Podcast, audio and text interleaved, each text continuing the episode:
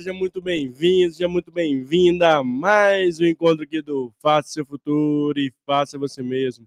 Eu sou Mário Porto, apresentador e curador de conteúdo aqui do canal. Sou homem branco, cis, de cabelos e olhos castanhos. Hoje aqui com uma barba por fazer, uma camiseta preta, um headphone também na cor preta aqui na minha cabeça. Na frente, é, tem um microfone também na cor preta e ao fundo aqui tem uma luz laranja direcionada para uma guitarra aqui do meu lado direito. E do lado esquerdo, ao fundo aqui, tem lá uma cor laranja também, tem uma, uma caveirinha ali no fundo, em cima dessa bancada aqui. E tá tudo no fundo aqui com a cor laranja, que é a cor do protagonismo, que é a cor da energia, que é a cor do faça seu futuro e faça você mesmo. E eu estou muito feliz de estar com você. E ter a possibilidade de estar aqui ao vivo para mais esse encontro, para mais esse bate-papo, para mais essa resenha, enfim, para mais esse conteúdo de qualidade. Conectar conosco toda semana, você vai estar conectado com conteúdos incríveis, expertos em vários temas, uma diversidade de conteúdo de você. Está aí do outro lado da telinha ou também nos escutando, pode pincelar aquele conteúdo que faz sentido para o seu contexto. Meu convite é que para você participe conosco toda vez que puder, aqui ao vivo. Ao vivo é muito mais gostoso, você consegue aqui interagir conosco, mandar sua pergunta, mandar sua provocação, mandar seu ponto de vista sobre o tema que a gente está falando aqui. E também tem um grande pedido aqui que eu faço para você que está aqui ao vivo, que vai passar por aqui assistindo a gente. Se inscrever no canal, deixar aquele like, ativar o sininho e compartilhar essa live, esse conteúdo para quem mais você possa ajudar né, com esse tema que a gente traz aqui no dia de hoje. Hoje vamos falar sobre cultura ágil. Eu estou com o Júlio Lima aqui para a gente falar muito sobre esse tema, um especialista em TI, diretor de TI, tem uma vasta experiência na área de tecnologia da informação e vai falar muito da gente o que é essa cultura ágil, como colocar essa cultura em prática, como ter pensamento ágil, enfim, como isso tem relevância no contexto atual. Vamos falar muito, trocar muita ideia aqui. Você, meu convidado, minha convidada, a participar conosco. Então, se conecte, dá uma passada no canal no YouTube, tem muito conteúdo lá ou através do Spotify também, tem todos os conteúdos também que estão no YouTube. Dá uma pincelada lá, dá uma faça uma curadoria de conteúdo lá no em todos os, né, todo o, material que a gente deixa disponível free, sem custo nenhum para você. Então, deixa eu chamar ele aqui para a gente começar esse bate-papo. Você que está aí do outro lado da telinha é o nosso convidado a participar aqui. Tudo bem? Deixa eu chamar ele aqui. Ei, Júlio, seja bem-vindo aqui ao canal. Tudo bem?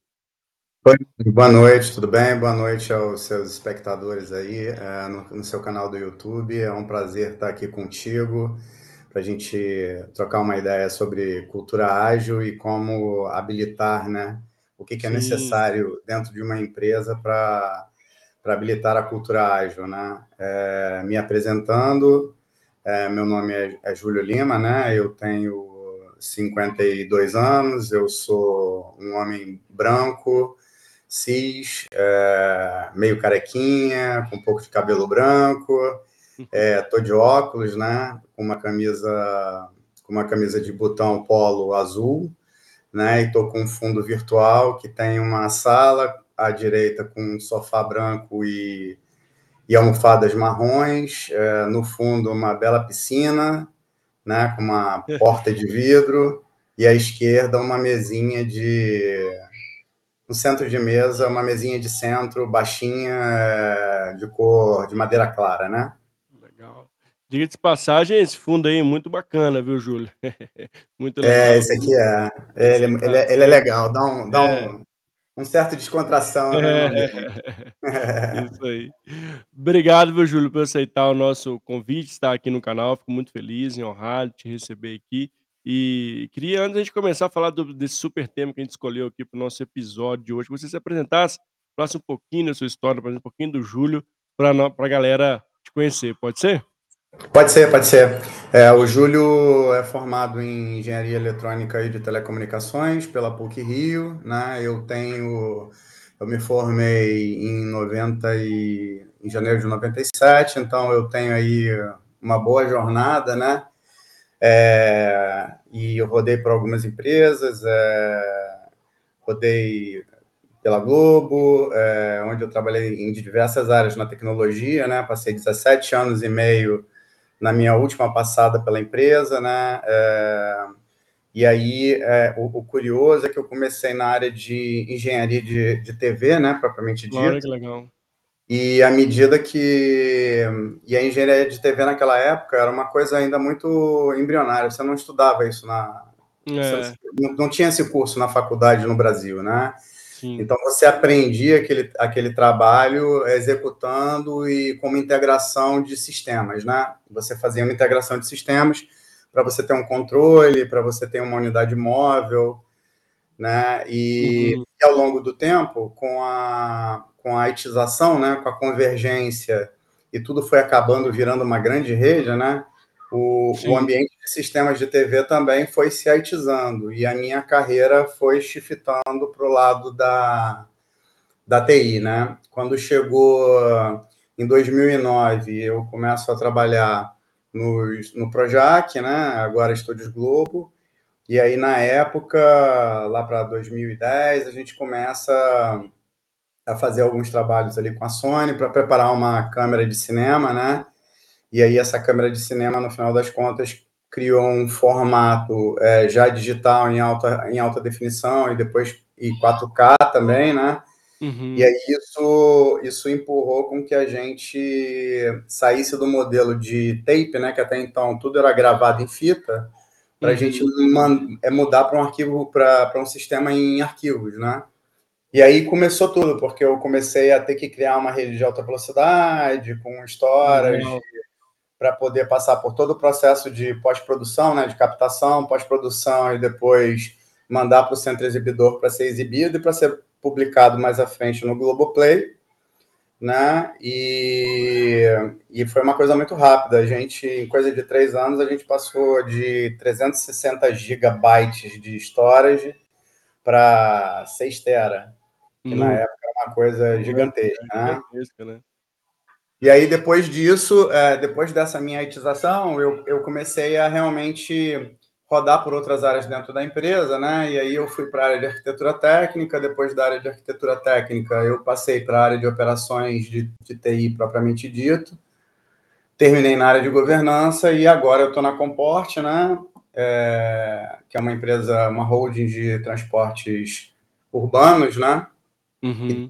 Um número grande de empresas de ônibus municipais, interestaduais e VLT e metrô de BH, e, e lá eu cuido da parte de infraestrutura técnica, né, de infraestrutura e de segurança de TI, então, né, é, já olhando um outro tipo de mercado, mas já tô totalmente etizado, né, é, com muita coisa de nuvem, é, e passei ao longo do tempo é, uma migração grande de cultura dentro da Globo para sair de um modelo ainda mais em silo para um modelo mais colaborativo, mais ágil, né? Foi uma grande, grande e foi uma grande mudança, né? Assim, foi uns cases mesmo de, de, de agilidade, né? Só complementando é, que o Júlio está trazendo uma história bem interessante, como também essa jornada traz muito dessa, da tecnologia, avança a tecnologia, como ele modifica e, e gera uma uma adaptação gigantesca no contexto, a gente vai falar muito sobre isso também quando a gente fala de cultura ágil, mas eu recentemente estive em Porto Alegre, no evento do TDC Future, né, com o qual eu palestrei,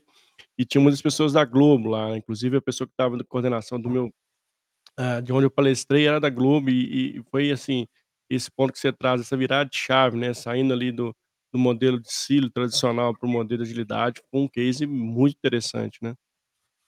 É, realmente, e, e passa por uma série de coisas, né? É, a mudança para o modelo ágil não é só uma questão de adaptação de metodologia, né? Ela é uma questão muito mais de mudança de cultura, né, dentro da empresa do que simplesmente você pegar e botar um framework ágil e começar a seguir aquele framework ágil, né? Uhum. Então, ela, é, você tem que fazer uma transformação muito grande é, dentro da, da empresa para que realmente a coisa comece a engrenar e, e, e comece a, a carburar, né? Porque é, o, o, modelo ágil ele pressupõe é, muita colaboração, né, entre diversas Sim. áreas da empresa, né? Então você já não é mais um resolu você já não é mais um resol resolvedor de um problema específico da sua área, né?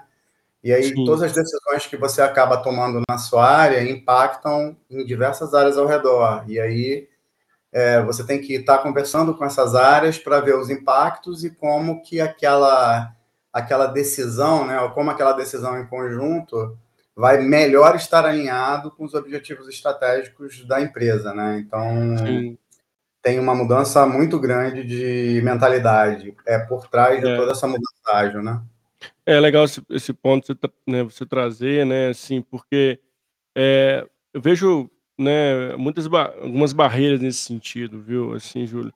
Hoje, recentemente, estava numa reunião e e de como a gente ainda trabalha muito focado em silos, né, e quebrar esses silos ao qual as pessoas entendam que eles fazem parte de uma grande engrenagem, no fim do dia traz o resultado, para mim tem sido, é uma um um grande dificultador de como a gente consegue introjetar essa cultura ágil, essa cultura de da colaboração, que, né, temos um objetivo comum ali da companhia. Eh, e como é que você percebe isso, né, Júlia, assim, como inclusive como você passou por essa transformação, que você trouxesse alguns pontos relevantes que possam ajudar a quebrar esses silos e e de fato tornar a fluidez dos processos, das entregas e obviamente ali, né, garantir uma sustentabilidade do negócio barra melhores resultados organizacionais. É, assim, do, do, do, meu ponto de vista, eu acho que uma das, uma das coisas é, que é super importante né, é, para a implementação de um modelo ágil é também utilizar a área de tecnologia da empresa né, como um, um alavancador e um estimulador da cultura dentro da empresa. Né? E, e pelo fato de a gente estar num, num movimento de transformação digital muito grande, é, e no final das contas, né, a área de tecnologia ela é um grande barramento que fala com todas as áreas da empresa. É, ela pode ajudar muito a área de tecnologia, né? Pode ajudar muito a agilizar a introdução do tema e a introdução da cultura, obviamente, com, com o RH, né? Uhum. É, e é preciso uma preparação grande da área de tecnologia. A área de tecnologia precisa começar a mudar a sua cabeça, né, para entender mais a empresa no todo, né, e entender como as coisas funcionam, para que ela passe a ser uma aceleradora e uma viabilizadora de, de soluções mais ágeis, né? É, mas, assim, é, um, um dos pontos super importantes para mim, é, é, que passa pela, pela, pela cultura digital é, primeiro, um entendimento de que nada é feito sozinho, né? Hoje em dia, a gente, dentro de uma empresa, você para botar um produto no ar ou para criar uma nova solução, né, ou para entregar um serviço, é, é um Lego, né? Você não depende só de fazer o seu business plan e botar aquilo para vender. É. Você precisa por exemplo, se você tem um e-commerce, você faz uma prospecção e tem a intenção de vender é, alguns milhares do produto X, né? Você tem que prestar atenção, porque você tem que ter o pessoal de suprimentos com você, porque você tem que comprar, tem que prever estoque, né? Você tem que ter o pessoal Sim. de infraestrutura, de tecnologia, porque você vai ter um afluxo de pessoas no site, e aí se a, se a tecnologia não estiver preparada, quando você for colocar o site no ar, aquele site provavelmente pode crashar, né? É, você tem que fazer o planejamento junto com as áreas financeiras para desembolso, para pagamento da, da, das compras e da, e da, e da mercadoria, né? Você uhum. tem que uhum. trabalhar com marketing para você ver qual vai ser a identidade visual, como é que você vai colocar aquele e-commerce, como você vai lançar. Vários elementos, né, Júlia? Assim, essas conexões são importantes, né? Acho que é, muitas das vezes nesse fio da meada aí, acho que falta essa integração, esse conceito mesmo, né, assim, da interdependência de uma área para atingir o resultado, né? Exatamente. E aí é fundamental, né, é, para a implementação correta de uma metodologia, de uma metodologia ágil, né, é, que haja colaboração entre as áreas. E aí essa, essa colaboração, ela tem que ocorrer em todos os níveis da organização, né? É, uhum. você deixa de ser uma, uma, uma, organização em que você toma as decisões é, dentro da sua área especificamente, para ser uma coisa mais abrangente, que você conversa com os seus pares e você passa isso para baixo dentro da, da cadeia, chegando até as equipes, né? Para que as equipes possam efetivamente discutir qual é a melhor forma de fazer aquilo, é, como que vão entregar o resultado, como que vai se desdobrar e aquele resultado vai atingir o objetivo estratégico, né? Que a gente chama lá de OKRs, né? Dentro do, do modelo mais ágil e como que você vai conseguir alcançar os objetivos estratégicos da empresa, chegando lá nos atingimentos dos OKRs que a empresa definiu como, como estratégicos, né? Sim. E, e, e nessa trajetória aí, Júlio, o que, que foi o maior dificultador para você? Qual foi o maior desafio é, de implementação da cultura ágil? Onde foi, né, como é que você superou esses desafios dentro dessa jornada que você vivenciou? Olha, o maior, maior desafio é, foi realmente, num primeiro momento, é, trabalhar algumas coisas sobre o ponto de vista de cultura, né? A primeira é ter uma comunicação transparente para todos os lados, né? E, e para baixo também, para cima e para baixo, para as laterais, uhum. né? Implementar e fomentar essa cultura de colaboração entre as áreas, né? E, e isso é nada mais é do que realmente um exercício diário, né? Porque quando você está no modelo cilado, as pessoas não têm esse hábito, né? De se procurarem, de estarem juntos, né? para poderem discutir é, qual é a melhor solução, como é que a gente vai trabalhar junto e dar a mão para remar para a mesma direção, né? Um, um, segundo ponto, um terceiro ponto que é super importante também é, é o gestor, né? Ele sair de uma, de uma, de uma visão de microgerenciador do trabalho do é. seu time e passar para uma visão de empoderar o seu time, né? E ele dar autonomia efetivamente para o seu time, porque assim, é, em uma empresa grande, você não consegue estar em todas as iniciativas e todas as reuniões ao mesmo tempo. É, não tem então, jeito. Então, quanto mais centralizador você for, mais, é, mais atrasar a evolução das coisas você vai fazer.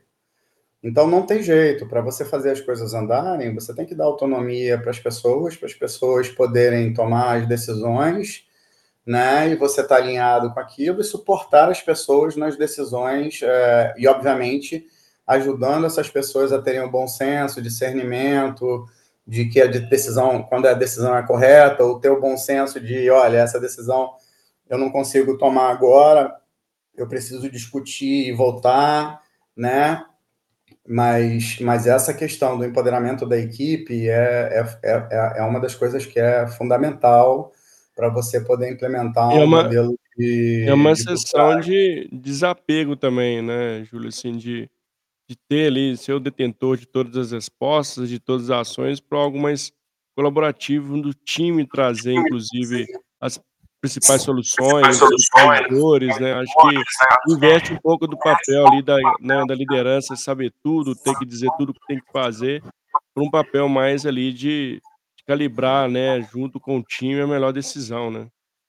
É, a, a liderança ela passa a ter uma função é, de muito mais de, de desenvolver o time, né? Sim. E de um grande é, mediador, né? É, de, de fomentar com que as pessoas coloquem as suas posições, estejam engajadas no dia a dia, nas discussões, é, tragam as suas experiências, né? E aí, esse é um outro ponto que é importante numa implementação de, de cultura ágil também, é, é, é a aceleração da diversidade dentro do time, é. né? Porque você ter pessoas com características diferentes, de gêneros diferentes, de experiências diferentes, né? É, de etnias diferentes, é, cada um com a sua experiência, é, e trazendo essa, essa pluralidade de, de visões, né, enriquecem muito mais a discussão né, e, e, e, fazem com que a solução que, que saia dali seja uma solução mais abrangente, completa e que possa atender melhor aos anseios do, do consumidor final, do cliente, enfim né, de que para quem você está entregando, fazendo aquela entrega no final das contas, né? Sim, sem dúvida, né? E, e isso muda, acho que passa muito pela mudança também da própria liderança, do mindset da liderança também, né, Júlio, que que vai trazer essa provocação para esse modelo mais ágil, essa cultura ágil para os times, né? Mas primeiro, acho que a liderança tem que estar tá ciente o que é, né, como fazer e e ter um um um direcionador forte, né, estratégico muito forte, para que não fique ali no meio do caminho, algumas pessoas nem entendendo o que é, né, e assim, só de fato pegando aquilo e e e transmitindo para o time, mas no modus operandi, no dia a dia, por isso que acho que acho não, é a importância da área de pessoas, a área de gente, a área de RH nesse processo junto com a área de TI, né, essa área de tecnologia que acaba tendo um papel fundamental, para que a gente tenha uma uma um discernimento, uma clareza do dos papéis, respo responsabilidades, aquilo que é esperado diante desse desafio de implementação de uma cultura mais ágil, né, que se quebrar quebrar ciclos, feudos ali, e ter um um modelo mais horizontalizado ali, né, de tomar decisão, de colaboração, né, isso faz sentido? Faz, faz sentido total. E e e tem que ter uma maturidade também, né, Mário, Sim, assim, claro, eh, é. por parte da própria liderança, porque existe uma eh, dá uma pivotada no protagonismo, né, Sim. porque o gestor, como ele passa a ser muito mais um um desenvolvedor de gente, capacitador de gente, né, para que as pessoas possam tomar as suas decisões, né, e ele passa a ser um grande mediador, né, trazendo também a experiência dele, orientando e direcionando, eh, mas sem estar ali no dia a dia dizendo como é que a pessoa vai pescar o peixe, mas sim dando a liberdade da pessoa Sim. escolher a maneira de como ela vai fazer isso, obviamente, né, respeitando a ética, as leis vigentes, né. Eh, existe uma uma pivotagem de um pouco de protagonismo, né, do do dos gestores para o time. E e para isso, pra é é é preciso que você tenha uma maturidade, né, e e também tenha uma maturidade de entender que você não é o dono da verdade absoluta, né, como gestor, e que podem sim, eh, você está aprendendo o tempo inteiro, eh, as pessoas podem ter uma visão e contribuir de uma forma que você não necessariamente tem enxergado, né, e e te dar insights para que você possa ajudá-los a a saírem do outro lado de uma maneira melhor, né. Sim, sem dúvida, né, assim, eh, tem um papel essencial, né, pra mim, na minha visão de, né, de estar ali trazendo essa provocação, esse dia a dia para o time. Ah, e quando a gente fala do profissional, na sua visão, eh, Júlio, qual esse papel fundamental também da da do time, eh, perpassa muito com o aspecto cultural que a gente ainda tem do do individual, né, do do do resultado ali, muito focado no no eu, né, para um algo mais para o todo, para o nós ali. Isso não é uma tarefa simples, né, assim, até no desenho das próprias metas, esse cuidado é importante. A gente está querendo uma cultura ágil, mas são metas individuais, né. Eh, como é que você vê esse esse papel fundamental também nessa coerência, inclusive das ferramentas e também coerência na na no próprio atitude dos profissionais, de saírem desse caráter individual para um caráter mais, ah, colaborativo? É, esse aí é um ponto que que você tocou, que é um ponto muito interessante, assim. Eh, até um determinado há determinado tempo atrás, até por volta de 2021, mais ou menos, a gente ainda trabalhava com metas meio tarefeiras, né. Eh, a meta, na verdade, ela dizia basicamente o que você tinha que fazer, né. Uhum. o que que você tinha que cumprir. Então, ela nada mais era do que uma coisa meio tarefeira mesmo, né. Eh, quando você muda para um objetivo, para um OKR, você sai dessa coisa do tarefeiro e você coloca uma meta um objetivo mais mais genérico, né. Sim. Eh pra que você pode ter lá você pode até um ter um tema, eh, vamos dizer assim, ah, suponha que eu que eu queira queira aumentar até no no ano vigente, meu ob objetivo da minha empresa é aumentar em 30% o meu faturamento. Uhum. Né. Ok, eh, quando eu boto uma meta dessa, um objetivo desse, eu estou dizendo que eu quero aumentar o meu meu o meu faturamento em 30%. Mas veja bem, isso não é tarefeiro, porque eu não estou dizendo como é que você vai fazer isso. Sim.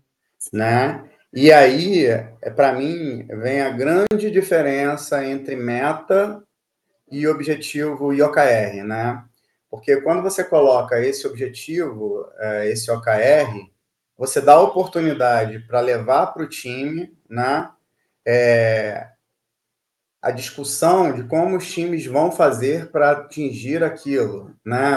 Você é. atingir o faturamento aumento de receita de 30%.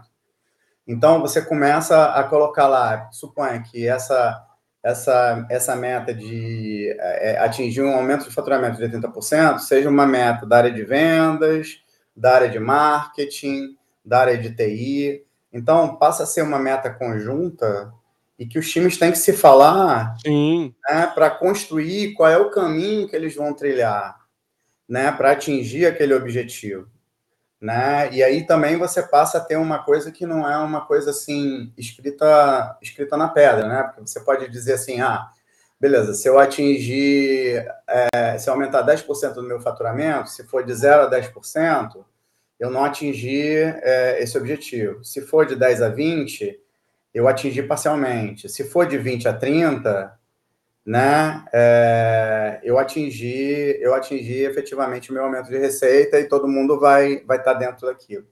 Uhum. Né? E, e, e, tem um ponto quando você leva essa discussão de como você, como o time vai realizar e o time é. traz para você como ele vai realizar, existe uma coisa muito poderosa que é a conexão do entendimento de como o trabalho das pessoas do time contribuem para a estratégia da empresa que no tarefeiro, quando você é. diz assim, ah, eu quero que você suba 50 servidores para botar um portal de e-commerce. O cara não está entendendo o que, que, por que, é. que ele levantar 50 servidores para suportar o portal de e-commerce está é, tá atendendo, porque ele não sabe que ele tem que ajudar a empresa a chegar num aumento de faturamento de receita, de, aumento de receita claro, de 60%. Né? É. E, e, e, esse tipo de coisa, é primeiro, ele, ele se sente conectado com a estratégia da empresa, ele passa a entender como o trabalho dele é, contribui né, para o atingimento do objetivo estratégico e ele se sente parte do todo, é. ele está mais engajado, né, porque ele está entendendo claramente é, o que, como, que, como que ele o que ele efetivamente está fazendo. Contribui é, ali, né, para o resultado. Contribui né? no final. É, Exatamente. É, esse é um ponto bem interessante, né, assim, de, de, que essa clareza, acho que é uma palavra que permeia muito aí, né, que é o famoso engajamento dos times, né, e quando a gente fala dessa transparência, né, que tá, né dessa clareza, um, de ter fluidez, né, tudo isso está conectado porque, de fato, o valor da que a gente está entregando no fim do dia, que muitas das vezes, é, e de novo, o papel da liderança é fundamental nesse processo, para trazer isso para o time, é, muito no, no, vivencial no dia a dia. Porque uma vez que a gente, né, que as pessoas não têm esse olhar para o mesmo objetivo, vamos dizer assim, é, fica muito distante a gente é, né, ter saltos relevantes ou, ou entregar o resultado no fim do dia também, né, Júlio? Por isso que cada vez mais a gente precisa conectar os pontos, né? Trazer essa linha mestra mesmo de um, de um pensamento racional, onde as pessoas tenham discernimento e tenham bem um olhar focado no que precisa entregar no fim do dia, né? E, e concorda que as coisas se conectam? Porque no Sim. final do dia, no final do dia, o cara, é, para ele atingir aquele objetivo estratégico, ele tem que pensar como ele vai atingir, ele tem que ter autonomia para discutir com, a, com as equipes pares, para remarem para a mesma direção e ele tem que estar engajado, porque ele tem que ter ele tem que ter um pertencimento, né? Ele tem que ter é, uma responsabilidade sobre aquilo, porque ele também faz parte da engrenagem. No final das contas, não é o não é o chefe dele que está dizendo, fulaninho, você vai fazer é. isso, né? É. Não é. Ele está ele tá trazendo ele tá trazendo a, a contribuição dele de como ele vai fazer para que a empresa aumente em 30% o seu faturamento no fim do dia, é isso, né? Então, é, para mim, a mudança, a mudança fundamental e, e, foi um processo de construção muito legal no time, é, foi trazer as questões, né, de e construir quais seriam os OKRs da minha da área, né? E aí depois que a gente construiu os OKRs da, da área, a gente levou para as equipes, para as equipes dizerem ah, como é que a gente vai atingir esses OKRs, né?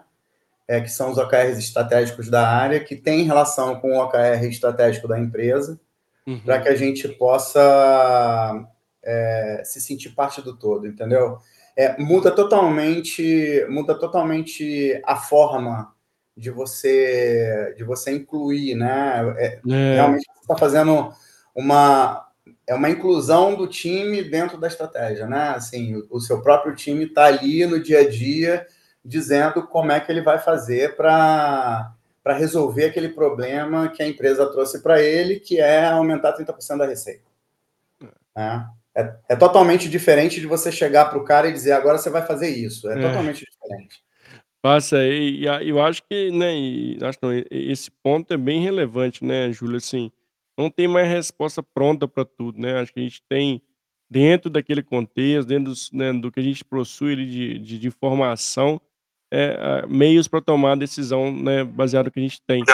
E, e, isso muda muito a forma, inclusive, das pessoas ali enxergarem, né, o, o olhar da liderança, ficar esperando como que ser feito. Na verdade, vamos juntos construir o que precisa ser feito para alcançar o resultado, né?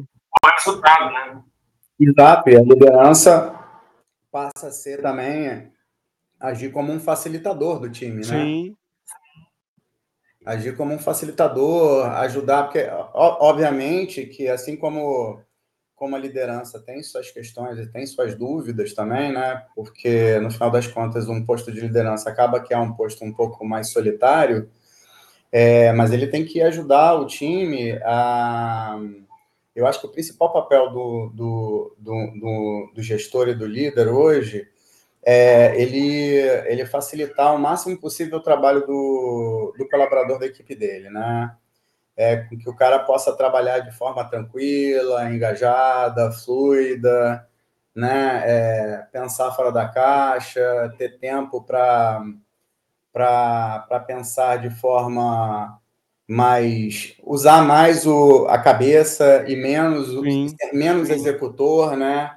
É, estimular o time a, a usar a tecnologia para tirar aquele trabalho. Eu, eu, eu costumava falar para o meu, pro meu time assim, cara, trabalhar é, não é uma coisa somente boa. Óbvio que uhum. porra, tem coisas que a gente gosta de fazer no trabalho e que são super legais e que dão super prazer, mas tem outras coisas que são chatas pra cacete e que são repetitivas, mas que precisam ser feitas, né? Sim. Então, assim, agora, como é que a gente usa a tecnologia a nosso favor, né, para tirar o que a gente não gosta de fazer, automatizar o que a gente, a gente não gosta de fazer, para que um robô, para que uma automação faça, para a gente ter tempo de pensar naquilo que a gente gosta de fazer, é. né? É. Então, é, eu acho que essa, essa orientação da liderança também é um ponto fundamental, né? De estar de tá fomentando e estar tá usando, assim, a, as pessoas usarem ferramentas do dia a dia, usa o chat GPT, usa automação, usa inteligência artificial, vamos encontrar formas mais, mais inteligentes de fazer o trabalho que é muito executor de outra forma, entendeu? É, e, e isso, de novo, traz aquele ponto de mudança de pensamento, né, Porque as pessoas ainda estão muito conectadas, atrelando ao processo que elas fazem a empregabilidade. E quando você traz isso, né, isso é uma provocação para as pessoas começarem de fato a olhar o seu processo, buscar tecnologias que facilitem sua vida, para que ela consiga ter novas habilidades, novas competências, como pensamento crítico, pensamento analítico, que vai de fato trazer ajudar na, na inovação, na criatividade, fazer um processo melhor, enfim, trazer uma tecnologia de ponta para a organização. É, mas isso não é uma tarefa fácil. Muitas pessoas entendem né, que trazer tecnologia ou começar a ter um pensamento mais ágil, um pensamento de crescimento, um pensamento de evolução, ah, porque está muito apegado ainda ao processo, né? E o e processo conectado a estar empregado. Isso é, uma, é para você faz sentido, a Júlia, você percebe isso também naquelas grandes. Faz, mas eu acho que eu acho que é, faz, faz totalmente, total, totalmente sentido. As pessoas se sentem meio amedrontadas, né, com essa com essa questão do uso da tecnologia, mas o que as pessoas não, não, não enxergam é que é muito pelo contrário, né? A partir do momento que ela passa a ter tempo né, para poder melhorar o seu, a forma como ela trabalha, a pensar em outros modelos de, de negócio, até sugerir coisas para a empresa, ter tempo para prototipar, pensar, ou até discutir outras coisas com, com pares e resolverem outros problemas é, dentro da empresa que não se tinha tempo para resolver até então, ser mais proativo no sentido de, beleza, isso aqui está equalizado, minha área está minha área aqui, esse processo aqui que é extremamente manual e que toma uma boa parte do meu dia, é, que tomava boa parte do meu dia, está resolvido. Mas beleza, deixa eu usar a minha inteligência aqui de quais são os outros problemas que eu tenho na empresa que eu consigo resolver com outras áreas. E aí, é, de melhoria de processo, de utilização de outras tecnologias, né? É, e, e, de outras formas de fazer mesmo, né? Até, até para você ter tempo para estudar e aplicar novas coisas no seu dia a dia, né? E isso isso traz empregabilidade, não tira empregabilidade, né? Você você ter tempo para você sair do você sair daquele modelo de apagador de incêndio, né? De estar é. tá sempre cheio de trabalho, trabalhando workaholic, sem ter é. tempo de sem ter tempo de pensar no futuro, isso tira empregabilidade, porque você fica bitolado só vendo aquilo. Uhum. A partir do momento que você encontra outras formas de é, de ver mais valor, né? Ou de, de ter mais prazer no trabalho que você gosta de fazer, tirando aquelas tarefas que são manuais, chatas e repetitivas do seu dia a dia. Você começa a ter tempo para estudar outras coisas, para pensar em novos processos, para melhorar o seu, o seu dia a dia, eventualmente até para ajudar um colega do lado que o processo dele está ruim e te traz trabalho, uhum. né? Você consegue, você consegue começar a pensar de forma diferente, é, ver coisas diferentes, sair um pouco, pensar fora da caixa, né? Sim. Usar realmente aquilo que é aquilo que é que é importante para gente, que é que é a nossa nosso poder de análise, né? De, uhum. de buscar novas soluções e eventualmente também de comunicação, né? Que é o que nos torna humanos, né? Porque a grande diferença da gente para uma, uma inteligência artificial vai ser a capacidade de colaboração e de relacionamento que a gente tem com os demais, né? com as demais pessoas. É, exatamente, sim, super concordo com o ponto que você trouxe, Júlio, e, e cada vez mais, é, na minha visão, é esse exercício que a gente precisa fazer, né? Essa quebra uh, de paradigmas, né? Assim, quebra de, de, é, dessa, de um olhar mais linear para um, um, um olhar muito mais ali de como de adaptabilidade ao contexto, né, como eu consigo otimizar um processo para ter mais tempo, né, para pensar em, em, em, fazer a diferença. Para mim, esse profissional que está com esse olhar, né, muito, muito, muito mais de inovação, muito mais de buscar melhoria, de ser aquele protagonista, ele de fato, sim, tá, tá, né, mantendo, mantendo, melhorando a sua empregabilidade, né. Para mim, quem vai ser o que puxa a transformação está deixando, né, um legado, está conectado, né, está buscando deixar, uh, mudar o seu processo, trazer novidade. Para mim, essa pessoa, é, chance zero dela não ter um, né, uma empregabilidade, que está em constante mudança. E na sua visão, né, Júlio, como é que você percebe, não vamos falar de um futuro tão distante de cinco anos, que é muita coisa, mas como é que você pensa, e, e dentro da sua vivência também, como é essa parte da agilidade, a tecnologia, o que, que você projeta divisão de dois, vamos falar de dois, três anos daqui para frente? Cara, cada vez mais a gente vai ter é, modelos ali mais voltados para inteligência artificial, né? Inteligência artificial hoje já é uma realidade, né? A gente começa a ter uma série de ferramentas aí, basta procurar na internet, é, que ajudam fortemente na, na produtividade das pessoas, né?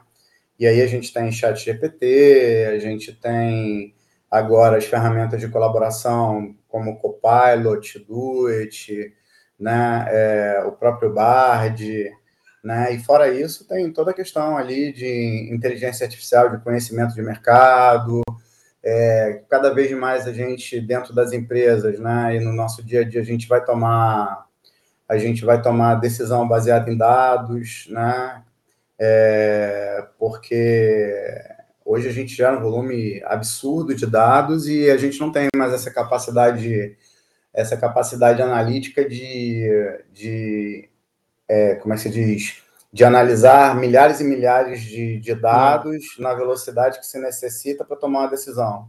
É, você precisa de uma ajuda, de um, de um algoritmo que te auxilie a trazer números e junto com a experiência, com o seu instinto, você toma a gente tomar as decisões corretas dentro da, das nossas empresas, né? Em todos os níveis, né? É, então, o, o, que eu vejo assim é cada vez mais a tecnologia tomando realmente um papel um papel protagonista, né? E, e cara, assim, a tecnologia está barateando também, então é, também. vão surgir vão surgir novos modelos de negócio, né? Então, quem, quem diria que até um tempo há um tempo atrás, há, um tempo atrás a gente dissesse que um piloto de drone seria uma profissão do futuro, né? E hoje é. a gente tem pessoas que pilotam drone para ver é, no agronegócio, para ver onde é que tem praga, para diminuir a aplicação de inseticida, né? É, para você ter uma. Hã? Tem engenheiro de prompt também, né? Do chat GPT, tem novas é, profissões nascendo, né? No advento dessa da evolução da, da tecnologia também, da inteligência artificial, principalmente, né, Júlio? Sim, e, e, e hoje em dia, é, todas as áreas da empresa é, é tem que ter um certo. Tem que ser tech save, assim, tem que ter um conhecimento e tem que ter uma destreza em tecnologia, né? Então, pô, é, incentivo fortemente todo mundo, de todas as áreas, não importa se é do RH, se é de suprimentos, se é de tecnologia, né, a usar no dia a dia essas ferramentas, vai lá, futuca o chat GPT, vê como é que ele te ajuda a dar a, a te dar mais produtividade, para você ser mais rápido, para você fazer as coisas é, de forma mais, mais rápida, com, com mais qualidade, né? É, assim, isso não vai tirar isso não vai tirar o uso da inteligência artificial, não vai tirar o teu o protagonismo do seu trabalho. Ele vai te ajudar a você ser mais rápido, a chegar a resultados mais rápidos, né? Então a, a gente tem que aproveitar isso é, a nosso favor, né? Para a gente ter tempo para pensar em como é que a gente evolui, o que, que a gente precisa melhorar, né? Como é que a gente traz essas melhorias para dentro da empresa, como é que a gente como é que a gente transforma efetivamente nosso nosso ambiente de trabalho e ambiente corporativo, né? Entrega até produtos melhores para o nosso consumidor final, né? Para o nosso cliente. É, é, sem dúvida, né? Assim, para mim, é, é, como a gente aproveita essa onda, né? Vamos dizer assim, dessas novas tecnologias, consegue ter aplicabilidade no nosso dia a dia, no negócio a qual a gente está e consegue, né, tirar vantagem, né?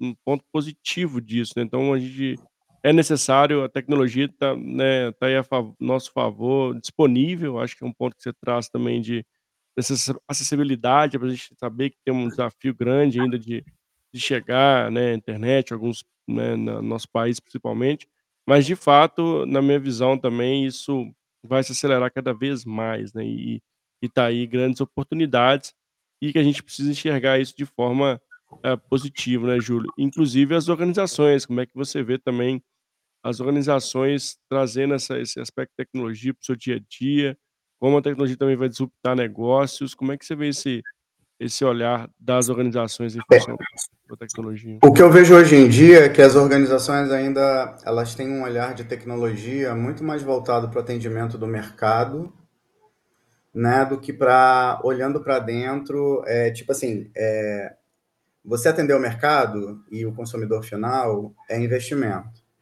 você facilitar e aumentar a produtividade do teu, do teu colaborador é despesa. É verdade. Né? É, e, e, e, assim, é, e não deveria ser, né? É, eu acho que tem que haver uma mudança de mindset dentro das empresas de que quanto melhor né, o teu funcionário, quanto mais o seu funcionário tiver uma experiência fluida do uso das ferramentas corporativas, né? De tecnologia, mais produtivo ele vai ser, mais rápido ele vai, vai entregar as coisas é, e, e, melhor você vai poder atender o seu cliente final. Né? Então, é, precisa haver um equilíbrio é, entre essa questão de aqui é só investimento e para dentro de casa é só despesa. né, as coisas não são tão lineares assim. Então, é, mas eu acho que já tem muitas empresas já é, percebendo isso, caindo a ficha de que quanto mais produtividade e quanto mais o, o funcionário né, conseguir transitar é, tranquilamente dentro das ferramentas corporativas e do uso da tecnologia dentro da empresa, quanto mais fácil for para ele esse uso, mais produtivo ele será e aí mais entrega ele vai ter, entendeu? É, sem dúvida. E, e esse cenário que você traz, eu percebo muito, né? Assim, o grande pedido aqui, provocação, é como as organizações estão olhando internamente, né? Estão proporcionando também isso para os seus colaboradores, né? E trazendo Sim. isso para a realidade, né? Que também vejo, né? Melhorando 100% ali para o cliente, mas quando você vai, né? Lá na, na empresa, tem coisas sendo feitas no Excel, tem coisas feitas de forma extremamente manual, né? Para mim tem que caminhar junto, né? O interno com o externo, né, Júlio? Sim, sim, tem que haver uma contrapartida, né? Óbvio que, que não vai ser na mesma proporção, né? Mas também não se pode, é, como é que eu vou te dizer, não se pode deixar de lado, né? É, é, é necessário haver um investimento interno para que é, o, o, colaborador possa consumir a tecnologia corporativa de uma forma fluida para que ele Sim. possa entregar o que se espera dele, né, no final das contas. Sem dúvida, sem dúvida. É. É, Júlio, estamos caminhando aqui para o finalzinho do nosso bate-papo. Adorei aqui estar contigo, foi um conteúdo muito bacana, né? A gente trouxe vários pontos de reflexão, pontos vivenciais da importância da cultura ágil, né? Como esse olhar interno e externo, do próprio profissional também ser protagonista, né? De buscar isso no seu processo, né? Como a gente precisa ter um olhar forte para isso, até porque o contexto eh, não é mais linear, né? Assim, vai ter novos desafios, tanto na, no âmbito organizacional como no âmbito profissional, pessoal, e como a gente tem esse pensamento ágil, essa atitude de agilidade, né? Muito além dos frameworks, nós conversamos aqui, falamos só de um ponto de, né, ali que foi só o OKR, mas não falamos nada de Scrum, Kanban, não falamos nada de método aqui, tá muito mais ali comportamento e atitude, né, Júlio? É, é, comportamento, atitude. É, outro ponto que é super importante é, é você ter empatia, né? Porque é, é, calçar a sandália do outro também, né? Uhum. Entender que o outro tem uma. Antigamente você ficava com aquelas brigas eternas, né? Não, mas eu tenho que fazer do meu lado. E, é. e hoje não, você tem que falar assim, beleza, como é que. É, me ajuda a te ajudar, né? então tem que estar todo mundo de mão dada, entendendo quais são os problemas de cada um para a gente juntos é, remar na mesma direção, né? Então, é. acho que a, que a questão da empatia e da colaboração, como eu falei, protagonismo, é, empoderamento do colaborador, né? E aí vem todos os frameworks, aí se você quer trabalhar com Scrum, com, com jornadas a cada 15 dias, usando MVPs ou MVDs, né? Tem gente que gosta de produto mínimo viável ou de entregas viáveis, mínimas viáveis, né? É, isso aí é, é, é processual, né? É. é, o, o, mais importante é a, é a cabeça de que tem que estar todo mundo remando para o mesmo lado e que a gente tem que construir isso em conjunto para poder ir evoluindo todo mundo na, na mesma direção, né? No fim das contas. Sem dúvida, sem dúvida. Uh, Júlio, obrigado. Quero muito te agradecer aí pela, pela sua disponibilidade, obrigado aí pelos seus, seus recados, seus, seu compartilhar um conteúdo incrível conosco. Agradecer também a audiência que passou por aqui, que vai passar, que vai escutar a gente. Que obrigado por estar conosco nesse episódio até o final. Eu quero passar a palavra para você, Júlio, mais uma vez te agradecer e valeu demais, viu? Mário, é, muito obrigado por ter me convidado. Foi uma experiência incrível. Espero poder voltar aqui com você. É, foi um bate-papo muito, muito bacana, enriquecedor.